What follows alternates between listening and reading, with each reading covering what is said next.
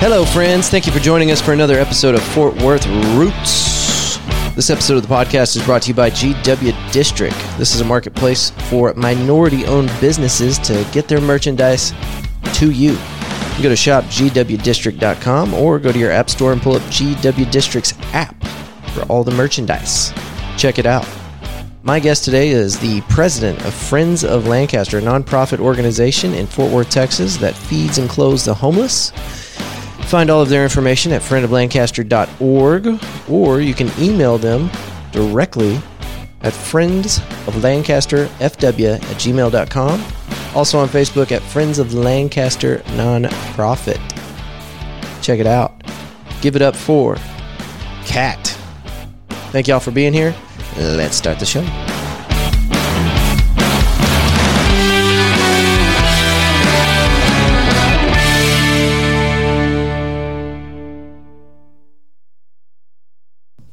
I'll either use that or I won't. And now we're doing and we can redo it if we want. Well, I, I'm sweating. See what it does to me. I know. Um, so I was working on this video. It's a promotional for my sponsor, Mm-hmm. and I'm like, I need to put a little more into this. So I was like, well, sit down with Kat and we'll talk about Friends of Friends Lancaster. Lancaster and the the new sponsors. So Yay. Anyway, so I got to work on that when I get home. But Yeah. tell me about your plans again. You had some stuff going on this weekend, Yes. So um, me and my son, it's back to school. right? They're back at normal time. So August 20th um, in Weatherford. So really excited for that. So we're going to go um, shopping. Yeah, you, I've never been more excited about back to school shopping He mentioned new kicks. Yeah, he's he wants to get new kicks because you know he's 15 and that's what kids are into. Boys are into these days. Are they calling them kicks? I guess I don't know. I'm just trying to be cool. I think. I was getting my hair cut before I came here. I had to look good for you. Ah, well, thank uh, you. You're welcome. The the lady doing my hair, she uh, said the kids in Weatherford are, are uh, going to be doing a weird schedule. It's like some are going on Monday, Wednesday, and some are going on Thursday, Friday. I have not heard that yet. Oh. I know that tonight online they're doing a um I don't know, for all the parents and stuff, they're doing something online live. Right. So maybe just to give us more information. Yeah, So I have not heard that yet. yeah. But you never know because they might decide the day before, hey, oh, by the way, we're just not even going to go back to school. Let's wait till September. But What's today? August 9th, August 10th? So you got Yeah. a few days to prepare. Yeah. Yeah, so hopefully um, we'll we'll stay on it, but we'll see as as they give us more information, especially with school bus, you know, transportation, and we'll see how that works out. Is there a bus that goes from here all the way to Weatherford? no, so my son actually lives because of the school district because Mm-hmm. I'm here in Fort Worth. We moved him um, to his dad's when Okay. he went into sixth grade because Uh-huh. of the school district here in Fort Worth. Um, so it's a lot better in Weatherford, Yeah. in my opinion. Yeah. So we we moved him out there. So he lives out there. So luckily he does not have to drive in the morning all the way to Weatherford from here. How does he get there? Walk? You- no, his he, has a bus that comes and picks him up. Oh, okay. Yeah. Buses were fun. That was uh there's there's a lot of memory stored up there from childhood of riding those big ugly buses. I was lucky. We lived close to our school, Uh-huh. elementary and junior high. So growing up, I either walked or I had older sisters because Mm-hmm. I'm the baby and I'm the favorite. and they love to hear that me say that. but uh, anyways, but they always drove me or my parents did, so I didn't ever have to worry about. So you never rode a bus. I did because I was in athletics growing up, so I did when we were going to games. But Those far, were all your friends. yeah, exactly. We had fun. If you're riding the bus to school, those are not your friends. Yeah, And this is kind of a developmental thing that you have to go through as a child, riding a bus And in a confined ages. space with like weird people that don't like you. That's why you've got the, the buses kind of chopped up in sections. You got the, the guys that end up in prison or the military. They sit at the back of the bus. is that right? Oh my gosh, I got to see if my kid sits at the back of the bus. Be like, son, you can't sit back there. The cool kids sit in the middle, I think, Okay, and then the uh, the high needs. Uh, sit up front. yeah, Oh. Well, I, I, was, I guess I was a goody two shoes. I just sat up front all the time. I You thought I, were? wa- I wanted to hang out with the. Well, the front of the bus. I was because I wanted to hang out with the coach. I guess I'm a brown noser too. teacher's pet. Were you teacher's pet? Yeah, pretty Yeah. much. Okay. Yeah. Well, it's all adding up. I went to uh, the lower grade levels whenever we lived in uh, Midland, and the way they had the school set, I don't know, this might be regular across the board, but they would take the kids that lived on the north side of town and they would bus them to the south side of town. And then vice versa. Mm-hmm. And this was like, I guess, to make sure that nobody felt like there was any kind of disparity between the different schools broken up by location. Yeah. So they said, you know what, we'll take people from way over there and we'll put them down there and just mix them all up. That way nobody can complain. Right. So, Well, I've heard that they've done that, you know, equal opportunity stuff, Yeah. stuff you know. but there's ways around it. You just move the kids to where you want them to go to school and That's kind of what we did. I mean, like Nick's elementary, my son, his elementary was like a nine out of a 10. His middle school was going to be like a two out of a 10. And uh, I don't know. It, I mean, it, the parents, the school that they were going, he was going to go to for junior high, the parents had horror stories. So I was terrified. um, just, you know, fights and this and that. So um, that's why we moved him. And thank God his dad lived in Weatherford, you know, and I'm, I graduated out in Mineral Wells. Okay. You know, I was born and raised um, in Irving for the majority of my life, but um, finished out high school with my mom in Mineral Wells, good old country town. tell you what, but my Fort Worth is my happy medium. I can't. I, I'm not a. I'm not a hoity-toity Dallas girl, even though I was raised in Irving, um, and I'm not a you know country bumpkin either. But that's why I love Fort Worth because you get. You know, kind of the fast, you know, of the big city, but Yeah. still that country family feel. yeah. So um, that's why I'm here. People aren't so uh, terrified walking around on the streets of Fort Worth to say hi. No, and, and this is what's great. Uh, Like I've gone to like restaurants downtown, and um, you know they sit at the bar waiting for you to get seated. And um, I've talked to plenty of people, and they're uh, asked where they're from. You know, normal conversation, and they're like, "I'm from Dallas. Like I come over here to eat because I like the people. Y'all, you know, I actually have conversations with people, and like you know, eating alone in Dallas. So I've heard people refer to it as the the biggest small town or whatever, but I mean, as far as large cities go to, and I've I've traveled quite a bit. Um, it's it's the only city that's like that, like big urban city, and I guess it's one of the smaller urban cities, but maybe that's what makes it what it is, or at least part of it.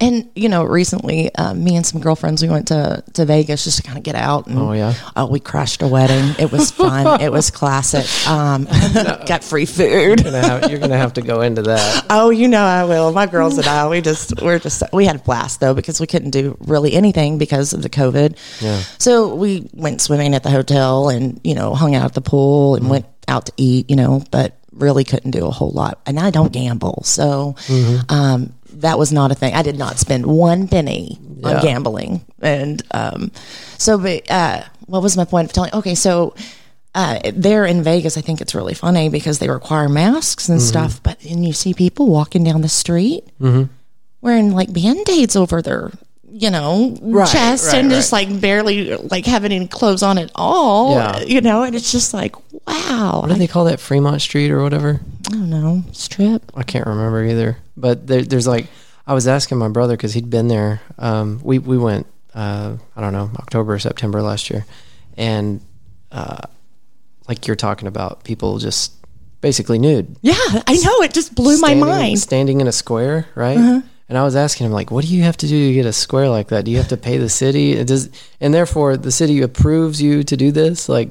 Hey, that's your square. Do whatever you want. I don't know. I never looked into it, but it was just really weird. Like they, they had some real estate, and I don't know if they just showed up in the morning. They're like, "All right, this is my square," or, but I mean, the squares all look the same size, so it looked to be regulated. Maybe you have to have permits or something like that. That's that. what I'm thinking, but because those a- people make money out on that street. Yeah. Mm-hmm. I, I mean, I was walking out of a restaurant, and these two girls walk up to me, and they're like, "Can you you want to take a picture with us?" And I was like, Oh yeah. I was, this is right. I was like, oh, they think I'm amazing. They want to take my picture. okay, girls, I will allow it. You know, I, and I so- know how this story ends, by the way. yeah.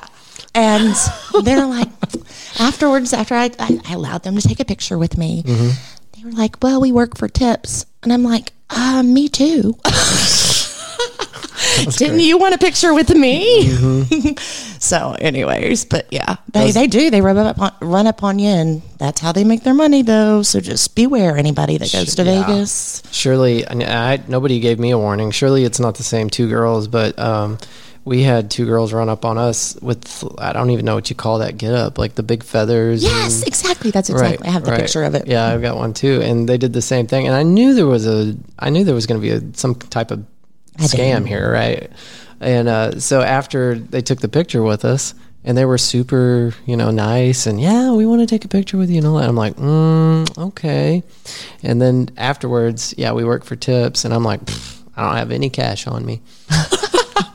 and my brother was like, he pulled out his wallet. They cleaned him out because he's he's you know he's a really nice guy, and he didn't want to be in a negative situation, but they weren't happy. Like he gave them both a twenty, and then they were like, "Oh, you know, well, you know, that's the low end that we work for." And anyway, they cleaned him out. That's the end of the story. Well, yeah, no, like I gave her, like I gave one of them five dollars. I thought, man, they can split that, whatever. And then she's like, well, what about my friend too? Uh-huh. And I'm like, mm, okay, fine. I couldn't give her, you know, any more, so I just gave her a five too. So that was a ten dollar picture. And I was Yeah. thinking, man, I'd really love for y'all to pay me for mine. Yeah. well, I mean, it, it, it's uh, high pressure cells, like in its most pure form. Mm-hmm. Yeah. but, but also why I was out there, and that was my point of this, uh, even bringing up Vegas, is I met a gentleman, and he's he's also from Texas, San Antonio, and he was like, uh, "So you're from Dallas?" And I'm like, mm, "No, I'm from Fort Worth." And he was like, "He was like, oh," and it's he goes, "I've never seen it." And he's like, "It's the craziest thing. Y'all are 45, you know, minutes a- away from each other. Right. Y'all are so close, but y'all are so different." Yeah. and people from Fort Worth. Like really need you to know they're from Fort Worth and not Dallas. Well, it's the same thing with Dallas people. If you ask them, you know, if you confuse them with Fort Worth, they'll be like, no, no, no, Nope. no. It- yeah. It's like, uh, you know, it's brother sister stuff. Yeah, definitely. We'd be there for him if anything happened, but, you know, Um, but you know, y'all are kind of way different. yeah. well, and they get it. They come over here to have a nice, calm atmosphere, and we go there to rage and go to concerts. Or spend like lots of money on a meal. Well, you can do that here. Oh, that's true. that's true. I uh, shout out to uh, uh, Gillian from. I might have her name mixed up. I don't know if I'm saying it right, but she does the uh, sober powered podcast, and we've been talking a lot lately. And uh, her and me, and then Lucas Peterson with the uh, Horrorful podcast. Um, I, we've we've got a date for an undetermined uh, date or a yet set date, and we're gonna go to Lonesome Dove. Have you been to that place? I have not. I've had friends that have gone. Talk about spending money in Fort Worth. Really? Oh my God. You're gonna have to let me know how that goes, and if It's not prohibitively expensive, but if you if you're going in there to enjoy it, you need to be ready to spend some money. I'm sure you could get like just an appetizer and a water and walk out of there with some money, but um, you're you're gonna want to try out the the good stuff. I, I was telling somebody I think I had kangaroo when I was there. you can eat baby kangaroo. Hey, no one said baby. This was a That's full what I think of when you say kangaroo. This was a full grown kangaroo, and it was it was it was mean. it was mean. It was mean. And it- okay, It it's- cheated on its taxes, Okay, and would you put it that way? Then I'll. Then it- it's okay. but it was delicious. Was it, was it really good? Turns out mean kangaroos are the most tasty. Yeah, I don't know. no, it's it's an incredible. Uh, it's an experience. Like you you go there to eat, but it's it's an experience. Like I don't even eat like deer. I know people say, well, you have to, you know, make it the right way, Mm-hmm. and then I'll have somebody else make it. And I'm just, it's too gamey for me. I I can't eat it, and I don't Yeah. I don't enjoy it. So I just I'm a steak girl. Yeah. I Well- love me some steak. The, the difference is they got steak down. Um, deer, you can't buy that in the grocery store, right? Can't get venison in the grocery store.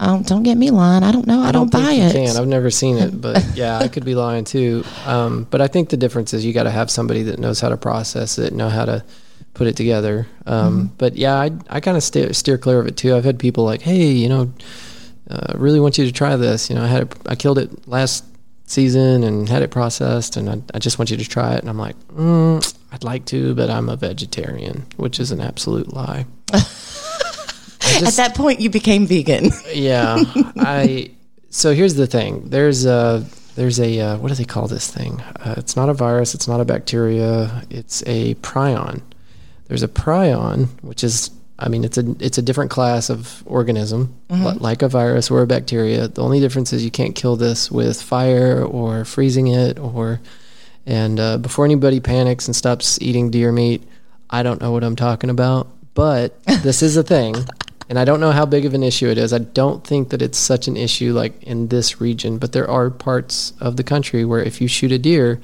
you need to have it tested for this prion because it can be in that meat and you don't want to eat it. Now, it, it does not actually affect humans right now, but kind of like coronavirus, um, it made the leap from animals to humans or whatever. The prion, if it ever does that, we're in big trouble because you can't kill this thing. So, I don't eat deer. Well, I definitely don't now. Yeah, well, don't don't listen to me. Do your own research because I mean, you can you can read up on it, and you know, experts will tell you, you know, exact polar opposite versions of what I just said. Oh yeah. I'm just Everybody has an opinion. and you know, it's silly of me to be hyper vigilant about this one abstract thing and not uh, pork or beef because there's tons of stuff in that crap too. I mean, anytime you're eating another animal, you're putting yourself at at risk at, at some level of risk. So. Yeah, I guess that's why a lot of people, you know, they rave about organic stuff, and I'm just, uh, and you know, with their chickens, and I get it, they don't have hormones or whatever in them to, you know, and a lot of preservatives and things like that. Well, So- I worked, or I'm sorry, I, I have a friend that worked for um, one of the large uh, chicken and meat places, and I won't use their name because this is a podcast. but he was telling me, um, you know, it, it's funny that they put hormone free on anything because it's you, you can't be FDA approved. You can't sell your stuff in stores if it has hormones in it. I think, or You'd think. some kind of additive. Anyway, it's whatever I'm trying to think of. The uh, the the stickers you get on your meat that say like no non HMO or no non GMO, No, non hormone stuff like that. I think that's kind of across the board. Mm-hmm. Like as soon as people are like, "Oh, I want chicken without hormones," they're like, "Okay, cool. We'll put a sticker on it because none of them have hormones or whatever." And I'm an idiot. I don't know what I'm talking about, but basically, all the meat's the same. Uh, if if it has a special label on it, then you're you're pretty much paying for that label, I guess. Mm-hmm. I don't know. Yeah, uh, it's crazy. You get organic, it's more expensive, and it's just like, man, I'm trying to feed a boy here, a 15 year old teenager. I mean, he is expensive for groceries a week. So not only do I mean, I can't afford organic. That would be Mm-hmm. that would be um, like five hundred dollars a week just Yeah. to just to feed this teenager of mine. Well, we all need to move out to our own land and start raising our own cattle and growing our own vegetables, and that's the only way you know what you're getting. Mm-hmm. Because it's like they come out with stuff all the time. They're like, "Oh, you shouldn't eat this because of this, or you shouldn't eat that because of that." I ca- I Somebody comes right back and said, "Yeah, no, that's all fine." So I'm so not a farmer. I like would kill it, kill the whole. You Why? know, because I'm just not good at it. Well, I mean, if can't even the keep the tomato plant in the backyard alive. move it to the front yard. I don't know.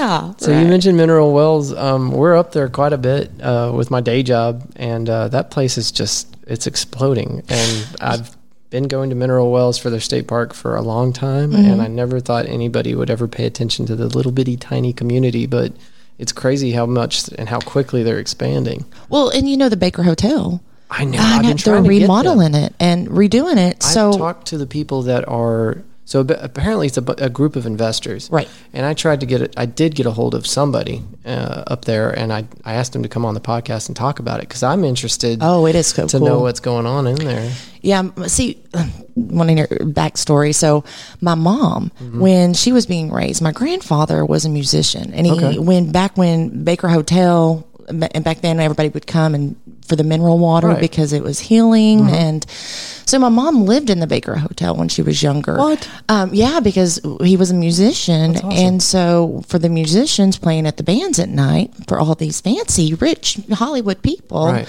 you know they would they would give a hotel room to mm-hmm. them so my mother my grandmother and her sisters and my grandfather all stayed there mm-hmm. and so she has real i mean real stories and i've done the tour before back in the day when i was younger Right. and uh, with my mom and she was able to show me the hotel room the room that they stayed in Mm-hmm. and everything now i'm not sure that i mean i know definitely not now they're not doing any tours because No. they're doing the remodel Right. but you know how once the ghost Adven- adventures came and did their episode you did you know that What was it called? Ghost what? ghost adventures Hey, before we go any further, for the people that are listening and don't know about the Baker Hotel, oh no, that's fine. Cat just hit the table, and I told her earlier, I was like, "Don't touch the table." i'm just sorry i just touched it So the uh, in Mineral Wells, there's this place called the Baker Hotel, and from I think the 40s or so up until probably the 70s, that mm-hmm. place was really hot, and you had like Elvis and mm-hmm. anybody that really had a name back then would come to the hotel for the mineral waters and Bathe in it because it was supposed to be healing. Right, right. One of those woo woo things, right? Mm-hmm. Yeah. So, and then at some point, it was either condemned or completely just closed off to the public, right? Mm-hmm. And that's that's where the show comes in that you were about to bring Yes, up. Yes, Ghost Adventures. Okay, I hadn't heard of that show. Yeah. So if I'm saying it right, I think it is. Forgive me. No, hundred percent. One hundred That's the name percent correct. I don't want anybody coming after me because I said it wrong. Yeah. But uh, they came and did their episode Mm-hmm. and proved, or I won't say proved, but there was evidence, and they believe Uh-huh. that it is haunted. Well, of course it is. It's an old building. Yeah, and so they had. A, that's when a lot more people started coming, and they did like ghost tours and all this stuff. So Yeah. that's pretty much what has been happening in there until they finally got these investors. Now, years ago, when I was in high school, I won't say years. I mean, just it's just been a hot minute. I'm Yeah. not going to lie Half a hot minute. a half a hot sure. minute. Um, you know, not too long ago when I was high school, they uh, actually had an, uh, investors come in like they Right. do now. Um, and they paid money for these this company. I'm not sure of it to go in and start the remodel. Okay. Well, these contractors went in there, took all like the marble and everything, and just pretty much gutted it for like the copper and stuff like that, and didn't do anything. Oh my God! They Yeah. robbed them. Yeah. And so that's and, and of course that was before the Ghost Adventures and everything when they originally had tried to remodel it and open it up. So and then that fell through. So again, this has been a a, a battle. I'm just so so excited to see even Yeah. the plans of it. Me and my girlfriends, girls holler out from 99. I just want y'all to know we're going to have like our class reunion there for sure because it looks so cool. Like they're Yeah. redoing the ballrooms. Where are these like, plans at? um, there, I'm online and I forget the name of it, but because you know I'm from Mineral Wells, there's a page. It's Mineral Wells Index is the newspaper there. Okay. Um, but there's also another page, and it's based on for the Baker Hotel. I, I couldn't quote it, so I don't know. That's okay. But we can we can look it up later. Okay. Um, But it's out there. but it's out there, and they they post pictures of you know the progress of the remodel Mm-hmm. That's and awesome. you know their plans and what they want to do and drawings. I wonder if they're already reserving people for rooms. I would be. I, I know. I don't even know exactly how many rooms. If they're going to do all of the floors, I'm not real sure if they're just doing partial. Mm-hmm. Yeah. But I know it'll be opened up for like you know events. When is the opening day? they have not stated that. Those. Okay. I know, but I, I'm like I, that's what I want to do though. I want to get a group of us instead of, you know, and, and go there and uh, Well, if hang I- out. Shout out to anybody that knows somebody involved with this process because I've been trying to get a hold of somebody that will, you know, give us a little sit down time. Mm-hmm. Um, but maybe when they open up, we could even do a Fort Worth Roots episode from one of the rooms and just tell ghost stories. Oh, that would be cool. that would be cool. So I don't know something though. I'm I'm intrigued with it, just the history of it, and uh, the way I found out about it. I actually I needed a break. I was I don't know putting in an ungodly number of hours with work, and one weekend I was just like I don't care. I have to leave. I'm going to get on my Harley and I'm going to ride out to the state park and I'm just going to camp for a couple days. A lot of people know it for State Park. Yeah. So I got out there, and uh, at some point I needed something from in town. So I left my campsite, got on the Harley, went into town, and you know I didn't have anywhere to be, so I just kind of drove around Mineral Wells for a minute on the Harley, and I'm going down whatever street that is. Um, 180, it's not 180. It's if you take a right right after Baker, like one of the 281, Okay. So I turned down that street. or are you talking about a highway street? Or you? it probably was 281. okay. So I take a right and I'm going down that street and I just see people dressed up in like Sunday's best clothes and they're just walking around and I'm like, what is going on? It looked like maybe a concert or something had just let out, but like a Christian based concert. so Well, they um, do stuff down there all the time. yeah, so I noticed that as I'm going up the street, and I I think I was like, okay, there's nothing left. Mineral Wells is over, so let me turn around. I turned around, and there's more people, and I'm like, okay, what the hell's going on? I take a left, like I, I follow the the crowd. I go around the corner. Stalker. I had to know, right?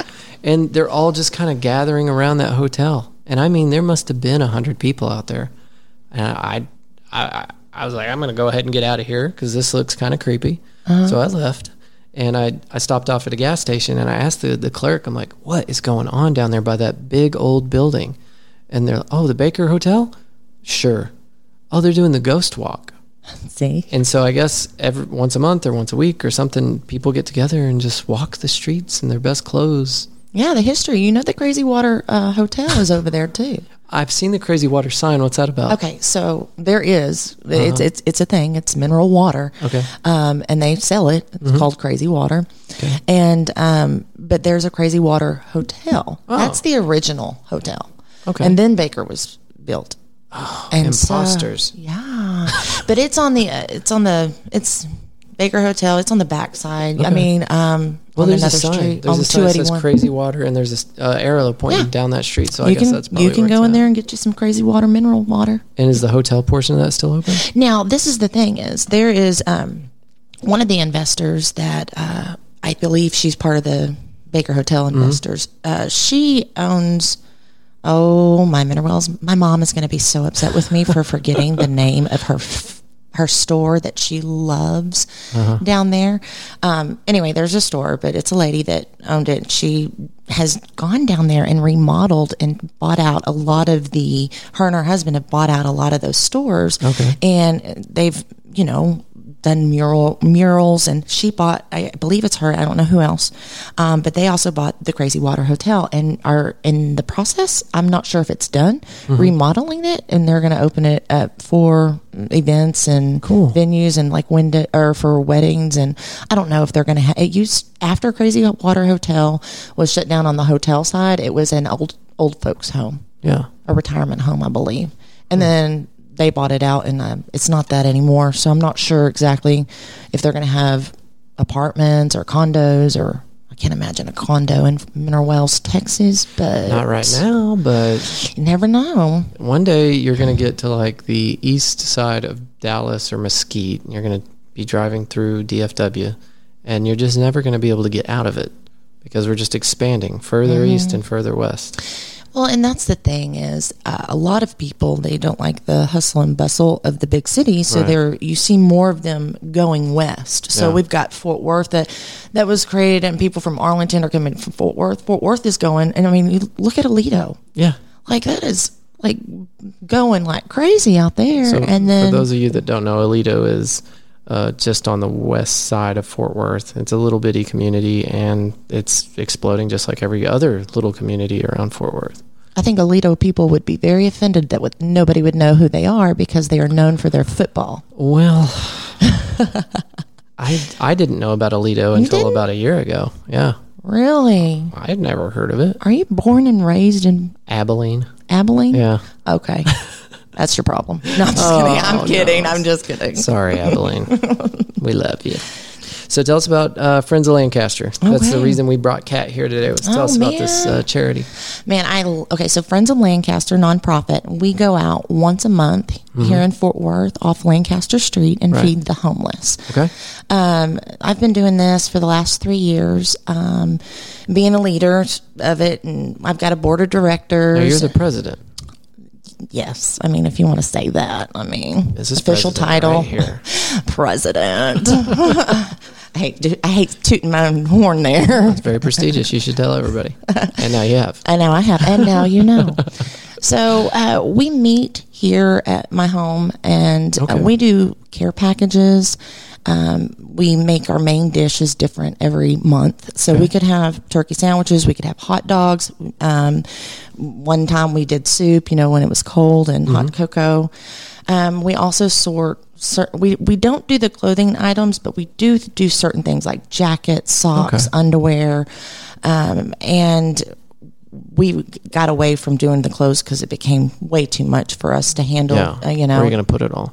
Exactly. And y'all don't have a brick and mortar location, do you? You're- No, no, we don't. So we, like I said, we do it out of my home. So we've got it. I have an extra room that is full for all the toiletries and things that we do for care packages. Mm-hmm. We also, you know, include our daily a daily devotional for them. Our mission is to spread the great news of Jesus Christ. Mm-hmm. I did see that, So yeah, on that that that is our our main focus. So going out there and showing, you know, love like Jesus would, and being able to provide them for some needs um, is is amazing. And my volunteers, man, just shout out to y'all. They come and they're they. I, it's one hundred percent donated. Um, people bring and donate, you know, travel size stuff for the care package shampoo, conditioners, washcloths, and they not only provide the this these items, but they also come and spend their family time here on a Friday. I've even had first daters come. What? That- yeah, first date. Mm, well, hey, if you're looking for an interesting first date, That, that and also, can you imagine? Like, you know, I was the reason that you know somebody got married. Ah, love that. the president. Friends of Lancaster people up. I know, but I would love that. That is actually hot to me. To for a guy to be like all into serving the Yeah. Lord and serving others. Yeah. That is a. That's just sexy. So yes, um, but we we're a fun group. I mean, we might have anywhere from you know ten of us to forty of us. Now Yeah. it's you know we've cut that down to fifteen or less due to the COVID. You know, Right, but Uh, we come together. We prepare the packages and everything. We meet at six thirty. Typically, we'll do a devotional and then we'll load up the cars. We organize them. Um, just one might have the food, the sandwiches, the next might have the chips, the next might have the shoes, and so on and so forth. Because when we go out there, we want to. Um, I want every. I understand everybody's different. Like some people are very comfortable talking and praying over people, like myself, and some are shy and reserved and just want to be able just to provide them something. Right. So that's why we put it in different cars and have a caravan that goes down there, so it gives them an opportunity um, to to meet and interact with different folks. Yeah. And so, um, yeah, our next outing is August 28th. Okay. That's coming up pretty quick. Um, Yeah, yeah. But we have to, like I said, we're having, because of COVID, they didn't allow us to go out for several months. They had the homeless in the, the convention center Really? down there. And Okay. yeah, they, know that. yeah. So this is the thing. Um, they had them at the convention center. They wouldn't allow any of us nonprofits to go out there during this time. Well, when we love is also a um, nonprofit, but he has a storefront down there, and he was being overwhelmed because everybody that does non- their nonprofit, I mean, people go out there on Fridays and Saturdays nights, and these homeless really rely. Um, that's how they get their meal for the day sometimes because you've got Union Gospel down there and you've got um, a few other locations, but not all of them have the documentation um, or want to be in those shelters because of bed bugs or, or, or whatever the rules. So a lot of a lot of the homeless down there that are on the streets sleeping that you see, they they rely on uh, normal. I say normal, just little old body people like me and my my nonprofit organization to go out there and, and give them a meal. So when they told us that we couldn't do that, and police were actually, you know, down there, and they weren't given tickets or anything, Right. but they were making sure that they were not five or more or, t- or a big group of them. Yeah. And they didn't want us down there because that would create them a group. Because when we stop on the side of the, uh, under the bridge, Lancaster Bridge, when we stop there, man, they just come out of the woodworks and come and and then you know are so happy to see us. Yeah. So uh, get back to it. So they went to the convention center. They had them. That's where they had the meals, everything. Um, when we love organization, we were giving all of our donations to them because we were not able to go down and provide. So all anybody that had donations, we'd give it to them. The homeless was able to go into a shop and they were able, you know, to pick up stuff and get a bag and leave. Um, and so I think it was last month was our first time to go back out there. And man, it really gave me um, just faith in humanity again. Yeah. Because with all all this craziness that's going on, you need you see a lot of you know division. And when you go down there, they were so happy to see us. Yeah. They were like just running up and they're like they were like, "Can I have a hug? Is that okay if I hug you?" I'm okay. Yes, please give me more hugs. So they were very happy, and it was everybody from every walk walk of life Yeah. coming out there and appreciated what we were doing for them. Yeah. So when we went again for our second time back out there after they've lifted, you know, and they took him out of the convention center. They lifted it, and you know, Greg Abbott's come out. We've had more freedoms, shall Yeah. I say, you know, to be able to do stuff. So when we went um, again this last month, uh, at the end of the month, uh, it was it was just as better. We prepare before COVID, we were preparing for 400. After COVID, we, we decided let's prepare for 50 right now, and then we'll see where everybody because we weren't sure if they were going to be out there. Talking about 50 Fif- homeless. yeah, 50 people. So 50 care packages, 50 sandwiches, and and right now we're doing it to to where we're we were having sandwiches in one car, chips in the next, and they could go down the line. Now we're just pre-packaging it, Okay. so that you know they can just grab and go. Yeah. Um, and so, uh, what was that point of that? I forget. Well, you said there were uh, 50 packages put 50, together. Okay, so 50, and then we prepared for 100 last month. Oh, okay. Man, we were out in no time at all. Mm. And so we're going to up, up it to 150. And so, and, and just keep on keeping, you know, upping it. And maybe we get back to 400. But, uh, this was the first time I actually, this, when we went out that other people, other, I saw other nonprofits out there serving. Okay. And that was good. That was good you to see. mentioned that it, it uh, kind of restored your faith in humanity. Mm-hmm. So people from all walks of life. Do you mean that there's everybody's kind of checking their political crap at the door and working together? Oh, Yes, kind of deal? absolutely. I mean, that's not what we're about. Friends of Lancasters is to love all Yeah. as they are. And so when I say that is those homeless they may or may not know what's going on in the world. Probably you know, right? and and but they didn't care and it was you could be any they any color or whatever, it didn't matter. They were they saw that another human being was helping another human being Right. and their arms opened and they just wanted a hug from that person. They didn't see anything else, no bias at all. Yeah. Just love. Well, they're And I- probably not plugged in like everybody else with social media and the news, kind of corrupting free thought. You know, they, like you said, just A to B. Right. And when I go out there, I don't care if they remember my name. I don't care if they remember Right. Friends of Lancaster, but if they remember Jesus Mm-hmm. and his name and saw him in us and wanted to have a relationship with him because they wanted some of what we have, Mm-hmm. um, then I've done my job. And you're not just talking chips and sandwiches. No, I'm not talking chips and sandwiches. I'm talking love, baby. love. That's awesome. So, where do y'all get most of your support? You said it's just from the people that are uh, my actively. volunteers. Yeah. So we're on. We are on um, Facebook. And that's Friends of Lancaster nonprofit. Right. Uh, we have, you know, several people that can also donate through Zelle or um, So, for the listeners, if they did want to help support uh, passing out meals to the homeless, um, delivering jackets and socks and underwear, what would they need to do if they wanted to help out Friends of Lancaster? they can go to our page, like it. Uh, we do post when we go out. Like I said, our next one is going. It's always on a Friday. It's either the third or fourth Friday of the month. I've got to get the rest of my board back together because we've got to do future dates. We only had done to the end of the summer because we wasn't we weren't sure if we were going to get shut down again.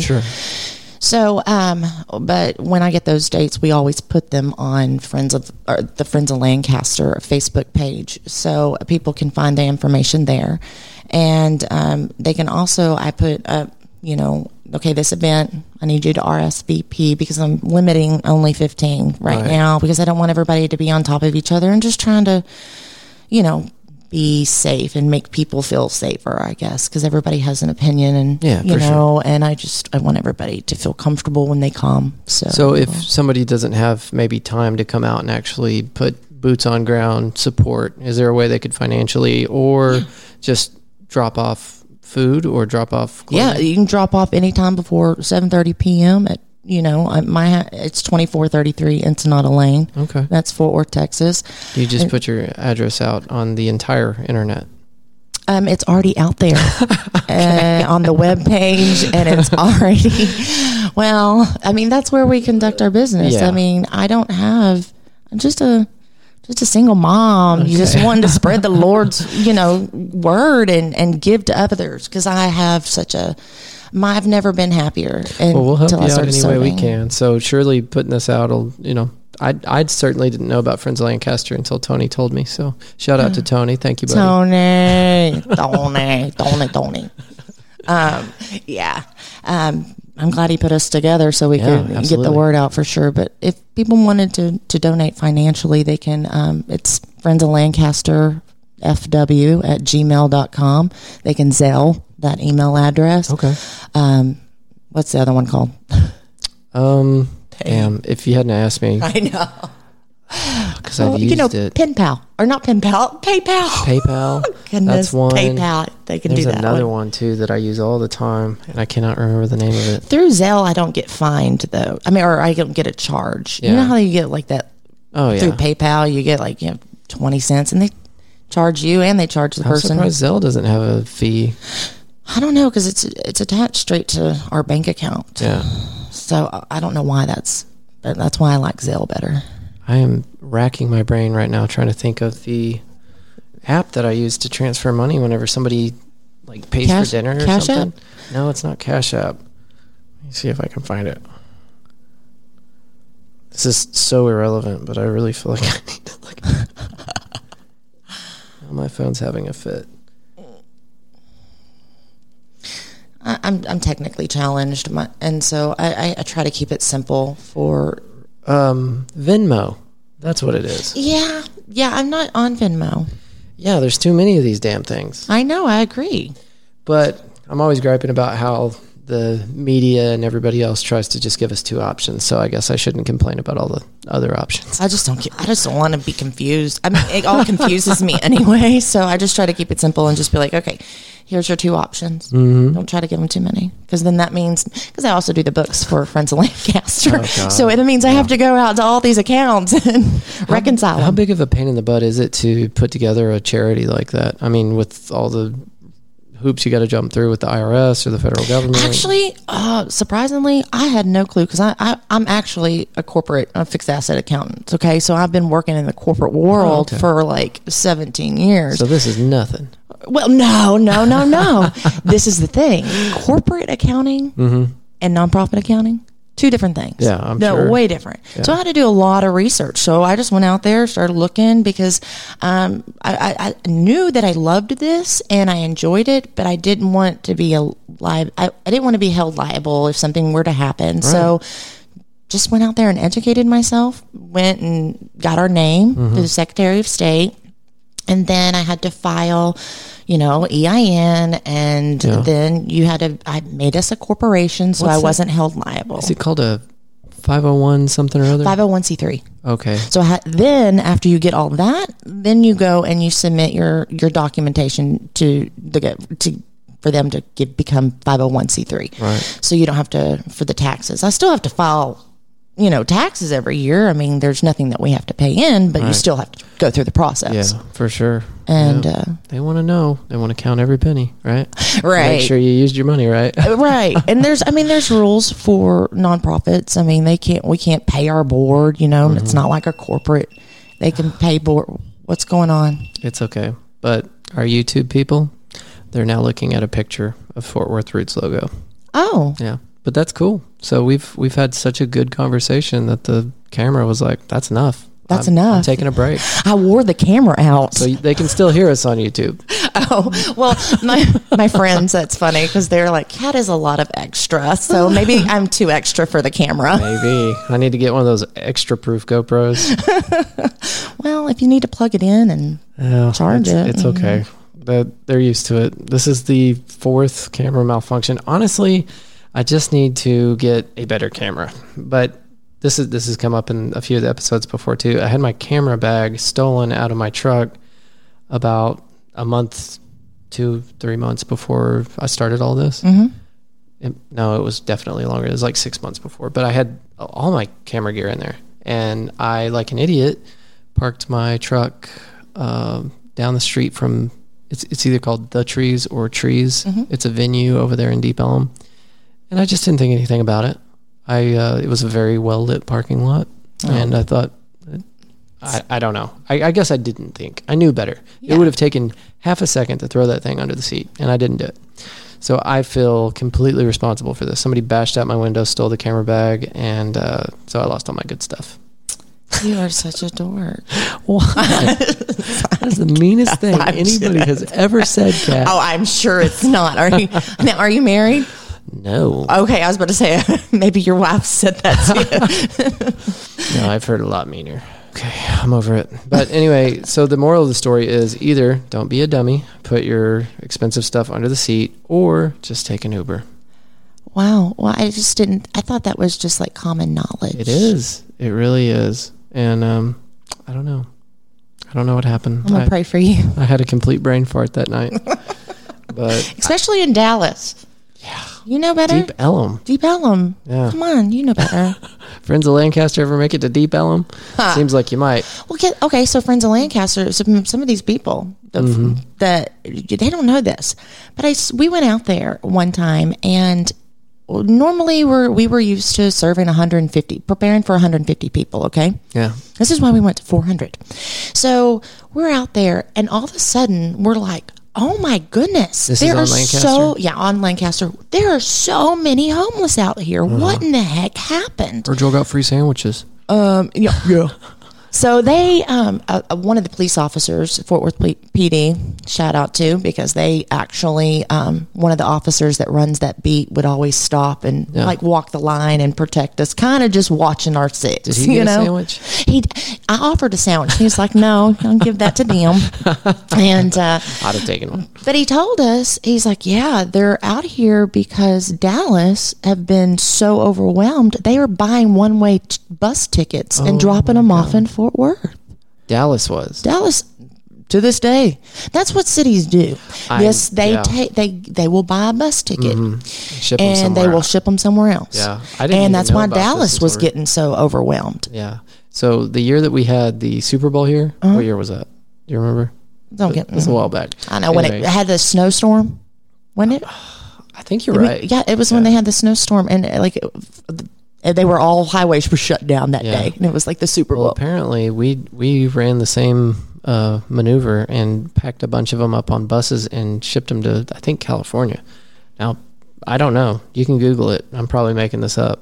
As I stated before, I do that. Mm-hmm. But I have been told that we've done this a time or two to kind of empty our streets out. Well, that's what Basses have done too when they were building when starting downtown Fort Worth. Allegedly, Allegedly, I'm sorry, allegedly. I don't mean to call anybody out or those be- people definitely No, have attorneys. But they have. Oh yeah, we don't want to. Oh, sorry, take it back. Can we edit that? We're good. Allegedly, allegedly they um they would move bus bus them out of that area Uh-huh. um but right now with lancaster i don't know if you've been over off lancaster Not in a lately while. okay so they're like rebuilding everything and like which part? The past thirty. yeah On the south other side of thir- 30? south side of 30 they're more of those you know distilleries and Mm-hmm. um, little hip you know Yeah. bars or whatever are kind of like being kinda popping up. popping up and um, so they're kind of they're they're making they're bulldozing a lot of their because they would build tents and stuff Right. the homeless would Yeah. over there and they would come back and everything had been bulldozed over so there really is if, if anybody sees an increase of the homeless on the west side of fort worth again every they're they're kind of trying to get them out of that area um, and not letting them sleep on the the streets as much as you before. that up because we were at uh, there is a hotel at Lancaster and I think that's Henderson Mm-hmm. right there. Um, I get University and Henderson mixed up all the time. Anyway, they were nice enough to let us use the conference room, and so we recorded two episodes there. And I look out the window and there's all these homeless right there at that corner, and I'm like, that's a little weird. They usually don't uh, hang out down on this side, so that makes sense now. Yeah, and that's why, I like, okay, so uh, my office where I work is off uh, Seventh and University. Okay, So we're Nice right there. Yeah, right. So there's a lot of them that you know go to lunch in Montgomery Plaza area and Mm-hmm. Yeah. stuff like that. That's why you see a, an increase of them walking and uh, in on the streets or you know asking for money or whatnot. And there's God bless him. There is a gentleman. He's homeless, and he's one of those aggressive ones. And I'm I'm good for you know giving out and handing somebody money or buying a meal or, or that. Um, but he. He, he's just the aggressor that will go on your car and like bang on the door or bang on the window and be like when you could be on the phone. So he's at the Chipotle right there. Man, that's not good. And I think I've seen every day at lunch, I you know go in and he's always. But I, I almost get I almost don't want to go in anymore because he's just he's so aggressive. It scares me sometimes. So like anytime I go to lunch over there, I'm like I go with my friends. Or somebody else, a coworker or something, because Mm-hmm. I don't like to enter by myself or walk out. And it, he's probably just innocent enough, but Yeah. it's It's enough to make you. it's enough to make you uncomfortable. Sure. And I mean, um, one of the one of the officers, that a lot, a lot of the officers go over there um, to eat as well. And one of the officers had even, wa- uh, we were walking out, and it even warned him. He was like, "You've got to stop being so aggressive." He's like, just done, was upset about it. Yeah. But That's how people get hurt. Unfortunately, if he doesn't knock that off, it's he's going to Yeah. do that to the wrong person. right, That's how that eventually plays out. right. So Um, yeah, that's that's weird that that displacement's taking place, but it's uh, I, I guess it's you see him- inevitable. West West Fort Worth over here, um, you know, off Camp Bowie too. There's, and I hear that I haven't found it, uh, but the officer that um, I go to church with, he also is a Fort Worth PD. He, he he works this area, and he's told me, you know, over here off Chapel Creek in certain areas. Um, they they go in there and you can just have tents and camps of them Yeah. everywhere Yeah. and uh, but I, I don't know where the, those areas are. But I Well, know, that, I know the White Settlement School District was uh, keeping an eye on a certain area that popped up right by North Elementary. There's this big vacant field, and Mm-hmm. there were tents popping up in there. And I guess they'd put out kind of a, a warning to the staff. And then uh, by the time I got over there and looked at it, it was completely packed up and gone. So, but yeah, that's weird that that's happening. Um, and I get it. They just want to clean things up, or, or I get it why they're doing it. But it's also sad and. Because a lot of those the homeless, that I don't, they don't have anywhere to go. There's one, there's one gentleman, um, I won't say his name, but I love him to death. He's blind, but and I've met him while we were out there, and it, you know, how do you get this poor individual that's blind how can you tell him to not sleep on the street? He doesn't even, you know, he can't see that's to go crazy. anywhere. That is crazy. so that was, Now, how do we? We're gonna go off on a tangent now. are we? um, how do, how do how do you take care of somebody like that? Because I mean, somebody that's that disabled living on the streets. It seems like the state or the county or somebody there would be an organization be like, all right, we're gonna have to take care of you. Pick them up off the street, take them to somewhere that can help somebody like that. Yeah. I, I, Or do we just we just pretend like it's not going on and leave them there? and maybe it's because they're so overwhelmed with other people, or maybe he doesn't want to go. I, I'm not sure. Now that's the way I've always looked at it is if they're on the street they don't want to or they, that's where they want to be because there are places that accommodate people that are living on the street. But then like you said some people don't want to put up with the deals or the the re- the rules and the regulations that come along with housing for the homeless. Mm-hmm. Like if you're going to come here you got to take a drug test or you can come here and stay the night but you cannot be drunk. You can't bring mm-hmm. alcohol with you. So That's they would correct. rather sleep on the street and drink. And uh, but for somebody that's blind i mean the guy doesn't have a lot of options probably. So mm-hmm.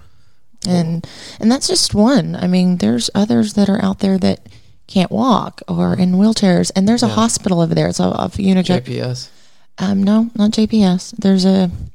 It just popped up, and I forget the name of it, um, but it's right over there across from Union Gospel Uh-huh. because they added on to Union Gospel. So this is what they told us. is that on lancaster That's on Lancaster. Okay. So um, this is what they told us when they started telling people to get off Lancaster Street. The homeless that they they had they had built another shelter or extended, you know, Union Gospel, and there was more rooms available, and so on and so forth. So they were telling people or the homeless that they had to either be in the shelter or they had to, you know, get off that area or street area. Mm-hmm. So they were going into, you know, the the wooded areas or neighborhoods over there, you know, sleeping in an alley. Because I'm- they're going to go somewhere, right? they have to go somewhere. Yeah. And so there for a long time we were, we were for I want to say oh, five months when we were going, we would we'd have food and prepare to to give it. We couldn't find them Mm-hmm. because they had all gone in you know different wooded areas. But now I think after the COVID, they're all back in that area because they've got nowhere else to go. And plus, a lot of them, like I said before, they were forced to go and told to go into the convention center right. um, and so, anyways, Man, that's wild. No, I I guess my understanding of it is the leading cause of uh, that situation, people being on the streets, or whatever, is uh, is uh, mental illness. Mm-hmm. Is that something that you've seen a lot of? yeah, when we've gone out, I've never had any. We've never really run into any issues like. Sure, I guess Um, I'm just but there's asking gonna like, be- what, what your opinion is of that. Do you feel like Yes, most of them are afflicted by some type of mental disability? If it's not that mental um, disorder and or drugs, Mm-hmm. that you you can tell when somebody's you know you know high on something, Sure. but and also people that just maybe schizophrenic or Yeah. just talking you can't understand them or whatever. So yeah, I think. But here in Fort Worth, I haven't noticed. They're not. Our homeless are. I don't want to say they're not crazy. Like if you go to San Francisco mm-hmm. or a major city that has really high homeless, you know, you know, rates, you're going to get more of the very dangerous hyper aggressive type? Yeah, um, and when I say dangerous, I mean like they're really mentally ill. There's a lot of people that you know are schizophrenic or or whatnot that are there than I have seen in the Fort Worth homeless community. Um, I guess it would take an expert that really understands that situation. Because for me, whenever I think about that, I'm like, how do you fix that? How do you get them off the street? I do know that if they don't want to be off the street, there is no way aside of you know detaining them and then hauling them off to get them off the street. They have to want help, and some people literally do not want help. Mm-hmm. So Def- definitely, or they're they're they are there. Some of them are passing through. That's what they do. Right. They're travelers. sure, They backpack from city to city, yeah, and living um, the dream. Yeah, yeah. Living the dream. Man, I wish I could do that. I had a friend that actually went to Australia and Yeah. backpacked. Her- Him and his him and his wife went and did that, and uh, thought it was the coolest year year of their life. They said they before they wanted to settle down and have kids, they were like, "Let's do this," and they did. Just he- like with no money.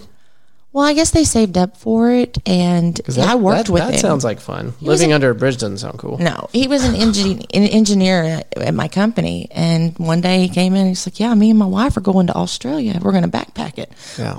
What?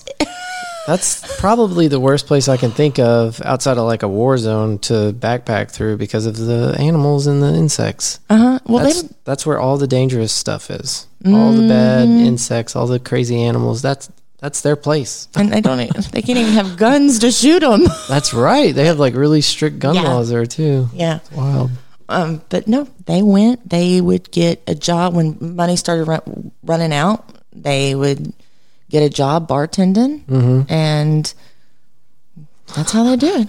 I, I, feel- I need to see a picture of these people. I'm trying to imagine like backpackers from America. They were way younger that- than me. I mean, they were like they're they were in their twenties. So Sure. So, but yeah, he he came back um, about a year ago.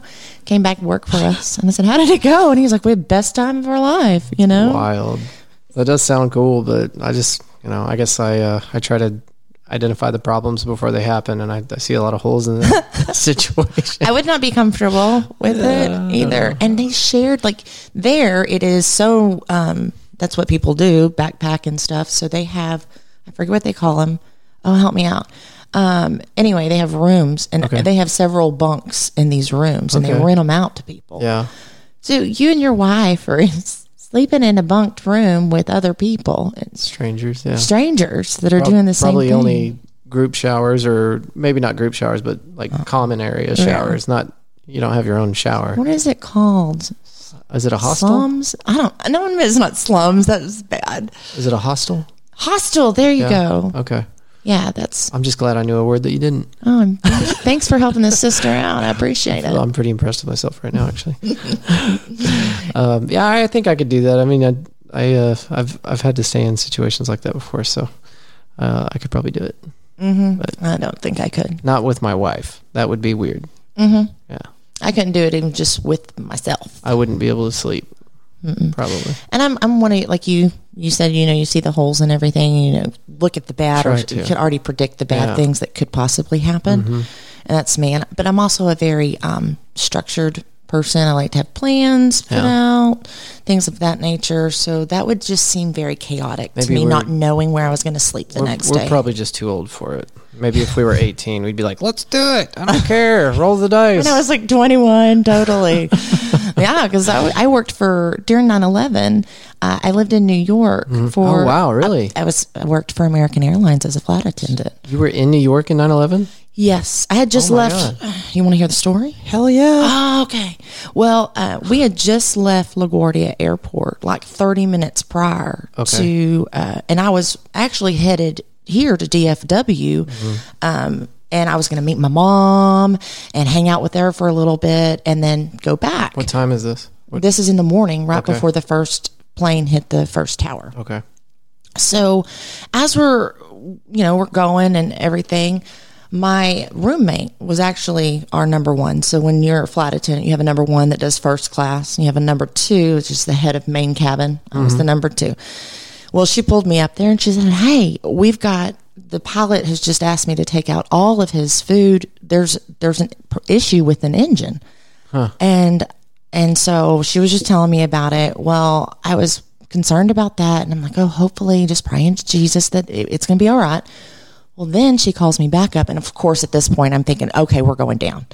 Well, she tells me, she's like, no, we've got bigger problems, and the pilot tells us that we need to, you know, look. Oh, y'all are in the air. We're in the air. Oh, I- okay. when I say left LaGuardia Airport, I mean I was a flight attendant. I thought you understood that. No, I, you got to oh. slow down for me. I'm sorry. Let me draw a picture. Okay. so he had told her that we need to get everybody off the aircraft phones. At that Okay. time, this is how old I was. Yeah. How old I am. This is back when they had aircraft phones. Right.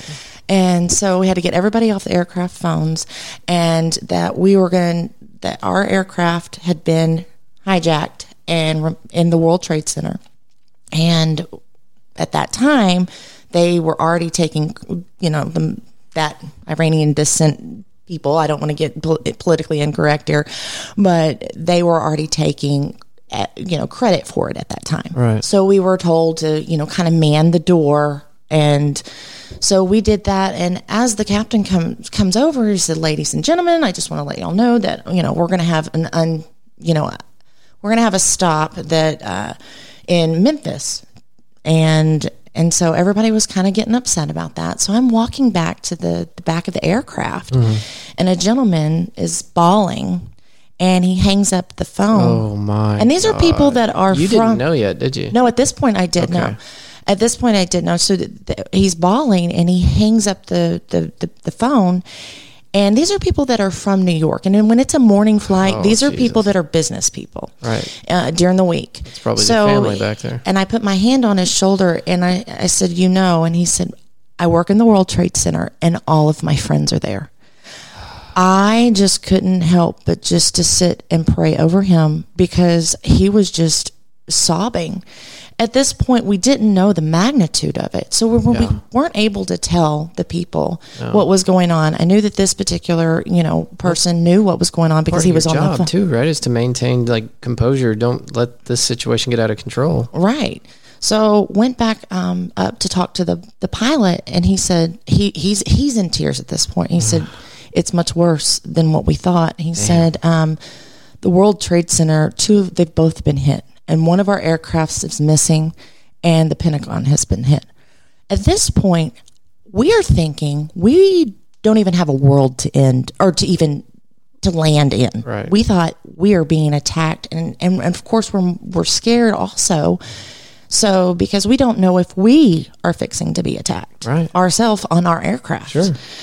So, man, it- these people were so upset because they're like, wow, we're going to get to DFW, you know, not knowing. And he didn't want to cause panic in them. So he wasn't telling them.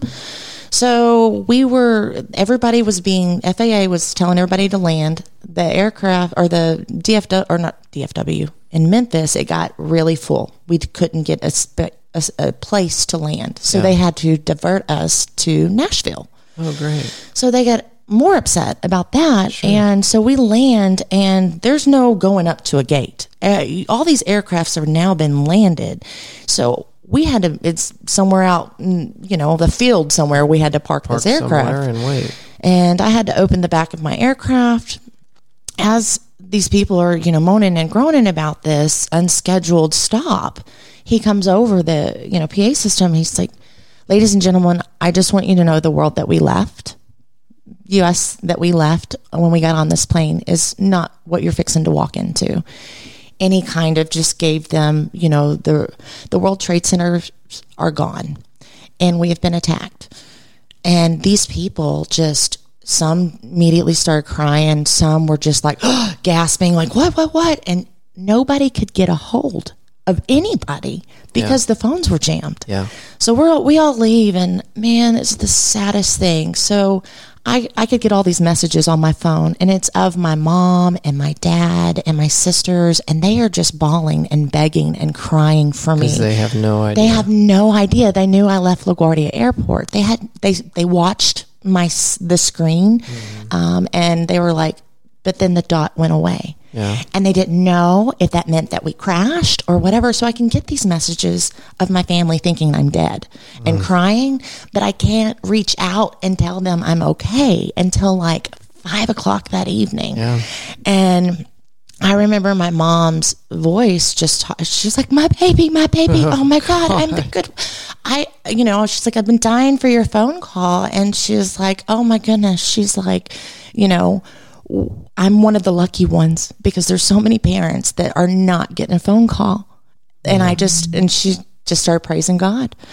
And um, so anyway, I still get a little teared up because Well, when yeah. your mama starts Glad thinking, the camera died because I'm starting to tear up. Jesus, it was. You know what? That was an incredible, awful, horrible thing that just happened. Like when it when it happened, that was awful. Um, but I I think a lot of people have forgotten how impactful that was, and I as you're talking about this, I'm like I'm remembering these things, and you know I was extremely removed from it. I remember I was sitting in a classroom in uh, in high school, and they came over the PA, and the principal was just uh, very somber, and I didn't get it because I'm like buildings get bombed all the time, right? Mm-hmm. You stupid kid, but um, yeah, that that was uh, that was crazy, and I'm I'm glad you made it through that. Like, I mean, even even though y'all weren't directly directly impacted by it, you, there's so much that could have gone wrong that day just with having to because they grounded every airplane. yeah.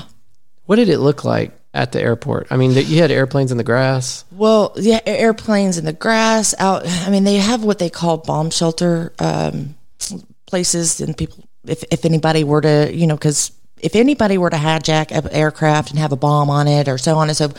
If people, if you land that aircraft because they want gas or whatever for the fuel for the aircraft, they have like I guess a bomb shelter area too. I didn't know about it. I had no idea about it, um, but uh, they that's where they put aircrafts as well, and just and they had buses come and pick up the the people and off the aircraft, and it it was crazy. You got to the airport, and everybody just. I remember going to the lounge where the pilots and flight attendants go, and we're watching it on the news, and just I just start bawling, just seeing all these lives just end over, and they kept on doing the loop over and over and over again. So you get to see not only the jumpers, but these people that are, you know, bless their hearts. It was just horrible, very, very bloodied horrible. and, and burnt covered in debris and just yeah. I And you couldn't get a car. pictures. You couldn't get a hotel room. You could. Mm-hmm. This is another thing that's crazy is that um, we went to the airport or we went to the hotel because American Airlines and all these other airlines they do have like dedicated Yeah. Yeah. So they have dedicated rooms and spaces for them. So we were able to get rooms. Um, Southwest Airlines was having an open interview Mm-hmm. um, at the conference there at the hotel. Probably had trouble that day. Um, Not sure how many people like left the interview. Yeah, that's all right. Yeah, because that's how you know that's how they sometimes do it. They have open interviews where you come and just Mm-hmm. you know from all around. So horrible story, but I, I lived through it. And Like my mama said, she was one of the lucky ones that got a phone call, and there were so many more moms and husbands and wives I and didn't get that call. that didn't get that call. Oh man, I'm sorry, I didn't mean to put it like a Debbie Downer. No, no, that's incredible. Um, you know, I hunt for stories like that, and uh, whenever people get to conspiracy theory or they try to talk about 9/11 like they were actually there or that they have some kind of special inside scoop on what actually happened, I'm like, do you know anybody that was there the day it happened? Do you know somebody that, you know? And most of the time, when people have a, you know, special opinion of the situation, they they've never been to New York or they Right. certainly weren't there, you know. So it's it's nice to hear stories from people that were actually there. Um, um, in any situation, like uh, episode, what do we do? Episode three with Ashley Meyer. She's the nurse I was telling you about that was up in New York uh, as a response team for uh, coronavirus. And it, it's not that New York is is the special place, but that's that's uh, another thing that happened. The coronavirus hit New York really hard, and she was there. She she actually you know saw what was going on. And at the time when I sat down to to have that interview with her, I was kind of on the fence about whether or not coronavirus was even real because there was so much mixed up crap in the media. So it, it was nice to sit down and talk to somebody that, that was in actually field. there. Yeah, yeah, yeah. And um, but yeah, that's thank you for sharing your story. Yeah, so I lived in East Rockaway out in when in New York, and actually the day before East what? East Rockaway. Okay. So um, uh, the day before we left um, on you know on this trip to to come to DFW, me and my roommate went to the World Trade Center because we were still doing like we were You young. gotta be kidding me. No, we were young. We were, and we were just, you know, moved to New York. We didn't know we're from Texas, you know, and we wanted, so we were still do in the tourist stage of our living there. Okay. Right. So we wanted to go see the World Trade Center. So the day before we went there Damn. How Isn't that crazy, is that? Yeah. and, um, then the next day it was gone. Damn. So That's wild. Well, I'm glad that you chose the day before to go. yes, You know. yes, God is good. So now New York, I guess, is defending, de- excuse me, defunding the police department. Is that is that correct? Did I hear that? Man, that is to me. My personal opinion is that's crap. You don't. def- you, you need your police officers. Twenty years ago, they're the ones running into the, the blazing fire and the, the dust and pulling people out of the rubble, and Yeah. now they're defunding the police department. So, Well, Mayor Lightfoot in Chicago, uh huh. she's like, she wants her patrons, her people, to call the police if the government. What is it? What was it? You're gonna need to call the police. You're not going to come in here because she didn't want, um, like, so if the National Guard or anybody, like, Oh, yeah, she- yeah. they don't want them in there like messing with her people, and so she's encouraging them to call the police. And I'm like, wait a minute, but you're the one that wants to defund the police. So I'm just like, that's kind of an oxymoron. Well, no, I, I get it. It's uh, we're, we're we're living through some weird crap right now. Yeah, I I don't know. I don't know how this ends or how it plays out, but just can pray and uh, the you know people for people and yeah. hopefully we survive through it Well- because I'm people can talk about uh, you know what's good for the country and how to change it and how to get things back on track but you're actually doing something. You're going out there and you're feeding the people that need to be fed. You're clothing the people that need jacket socks and underwear actions so. speak louder than words. absolutely. Thank you for what you do. Well, thank you. how did uh, before we get out of here how did uh, you get into this? Did are did you create friends of lancaster? So a friend of mine, Angela, was actually she had done had a life group at and she had done it um, for a while, and she was sorry, didn't mean to hit that, um, but i'll edit that out. Oh, thank you, I appreciate it. Um, so they she did it and then she just kind of you know was ready. She had to move and was ready to make a different chapter in her life. And i was like Picked I, up the torch. I did. And i love it. And it's i started serving at church you know and i just found so much joy in serving others. It's it's the biggest high of my life. I enjoy it so much. So this is not it's, I feel kind of selfish because it's like gives me so much joy to do it. It's Yeah. not like a job or anything. I don't get paid for it, but I really enjoy it way more better than Yeah. the job I, you know, do get paid for. Which you love that job too. I, I yes, I love the job. Yeah. And you love your boss. Yes, my boss. I, him and I. We've he's been my boss for 17 years and he's he's learned how to manage me because because as you can tell, extra? yeah, with all my extra, uh, as you can tell, I am a little little unique. Oh, you're perfect. well, thank you for doing this. Um, Aw, thank And you. to our listeners, if you have uh, an organization like Friends of Lancaster, we'd love to have you on and uh, talk talk a little bit about how you're helping our community. Uh, you always have a spot here at Fort Worth Roots. Um, and then one more time with uh, information for Friends of Lancaster. You said it's Friends of Lancaster. Uh, so you can find it on Facebook. It's Friends of Lancaster nonprofit, or you can email. Or our website is uh, Lancaster at dot org. Okay, perfect. Mm-hmm. Um, yeah, I, I years ago I I ran into a list of all the different uh, organizations and charities that you could donate to. When I we we had something at work where they would show you what you could donate to with your paycheck, right? They'd give you this list, Oh, and yeah. you'd see uh, a column that said administrative fees, and it was like. 80%, 70%, 95%, 98%, 99%. And I'm like, what is this right here where it says administrative fees? And we broke it open and, and looked into it. That's how much of your dollar goes to the administrative part of the organization. And that's 100% of anybody that our donations is given directly So to if, the people. if you don't know, that is unheard of. Almost look look at the administrative fees for the Red Cross. United Way. Yeah. Too. And I'm not going to tell you what that percentage is, but just look into it. Yeah, it really is. It's insane. That's why I give to the nonprofits that go directly to Exactly. Yeah, because that's that's awesome that uh, other nonprofits are able to.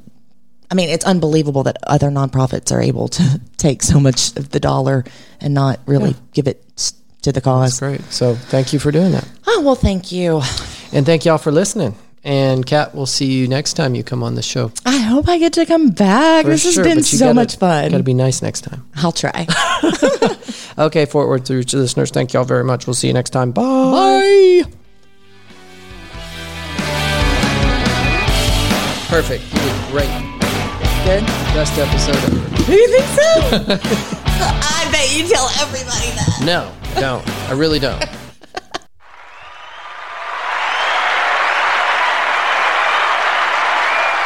I just like using the buttons. You would too if you had some. You could get yourself a RODECaster. They're pretty awesome. Awesome. They're pretty awesome. Uh, a few notes before I let you go. First of all, and this is really important, so you need to check this out. Just Sway with my buddy Lucas Peterson. Just Sway is a podcast about the band Blue October. Um, he just recently got a uh, interview with the lead singer of that band, so I know he's stoked. I haven't had a chance to listen to it. Actually, I don't think it's out yet because he just did the interview, so surely not. Lucas really takes time perfecting these episodes before he puts them out. So uh, as soon as it's released, I'm going to tell you about it. But that's going to be so awesome. I know it's a huge milestone for Lucas. Congratulations, buddy. I know that was a big deal. Um, but getting to interview the lead singer of the band that he's been covering for a while now, a good while. Uh, if you haven't checked out Just Sway, it's on all the podcast media, the platforms, whatever. Um, check it out. Uh, it's about Blue October, but it's more about the people that listen to Blue, Blue October and how it helped them get through certain situations. Lucas has an incredible story. I think it was episode six uh, of Just Sway. Um, but they're all awesome. So anyway, check it out. Uh, if you like podcast, which you do because you're listening to one right now, uh, you're really going to like his podcast. Uh, Lucas is a great guy, and uh, the content is great, but the the level of care and attention that he puts into each episode, um, it's, it's incredible. Anybody that uh, has ever put a podcast together can listen to to what Lucas does, and uh, they'll be impressed. But like I said, the content uh, is excellent, and he has some incredible guests on with some really powerful stories um, that I appreciated. Um, but now he's got a chance to interview the actual lead singer of the band, and uh, some of you might, that might that might seem like a, a a duh moment. Like, of course, you know it's about that band, so why wouldn't he? Well, Lucas didn't have any kind of like inside connection with this band. He just started this podcast up, and then over time, word got back to the the band members, and I think he's had a chance to interview somebody else closely connected with the band, or maybe one of the other members. But this is the first time that he's had a chance to interview uh, the lead singer. So, anyway, I'll quit rambling about it. You guys need to check it out. It's called Just Sway. Find it on uh, Apple Podcast for sure. Uh, Simplecast, uh, not Simplecast, uh, Spotify, uh, probably all the other ones too. So, anyway, other note our uh, friend over at uh, Sober Powered Podcast, their podcast is just blowing up. She has put out, I don't know how many episodes, but the, the, the number of listens that she's gotten to her podcast are incredible. You just don't get that with a new podcast. So she's obviously doing something right. That's Sober Powered Podcast, and you can get that also at the Apple uh, Podcast uh, platform and then Spotify and all the other ones. So check that out. Also, guys, gals, there has been a breach in the consistency of these podcasts. I mean, as far as when I'm releasing them. And I wanted to let you in on the secret. And now I can finally talk about this on social media platforms. Now that I've said it on the podcast, I guess I've kind of been winding up and waiting for the moment to tell you while I've been unpacking boxes. I got a dream job opportunity down in Austin, Texas. So I have been in the process of moving and then getting used to the schedule and so on and so forth. But I'm back. We, we're going to start doing these on a consistent basis. And uh, don't worry, Fort Worth Roots is always going to be rooted in Fort Worth.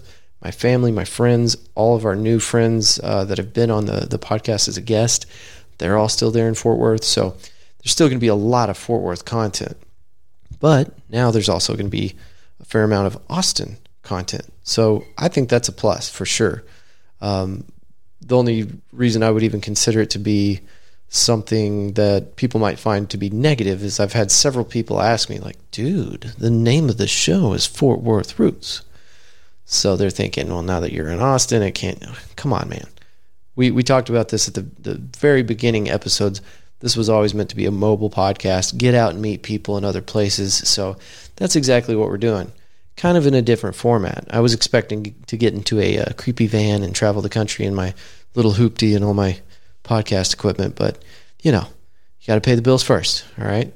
And uh, Dr. Stevie, who I, I think might be the last recording that I've got that uh, will be released after this one with Friends of Lancaster uh, with Kat.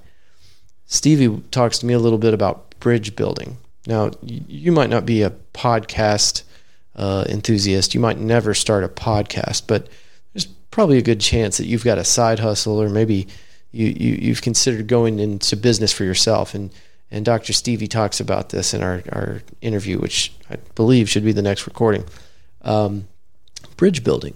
You, you've got to be able to uh, put something together in order to make sure that your, your, your side hustle or your entrepreneur endeavors are successful.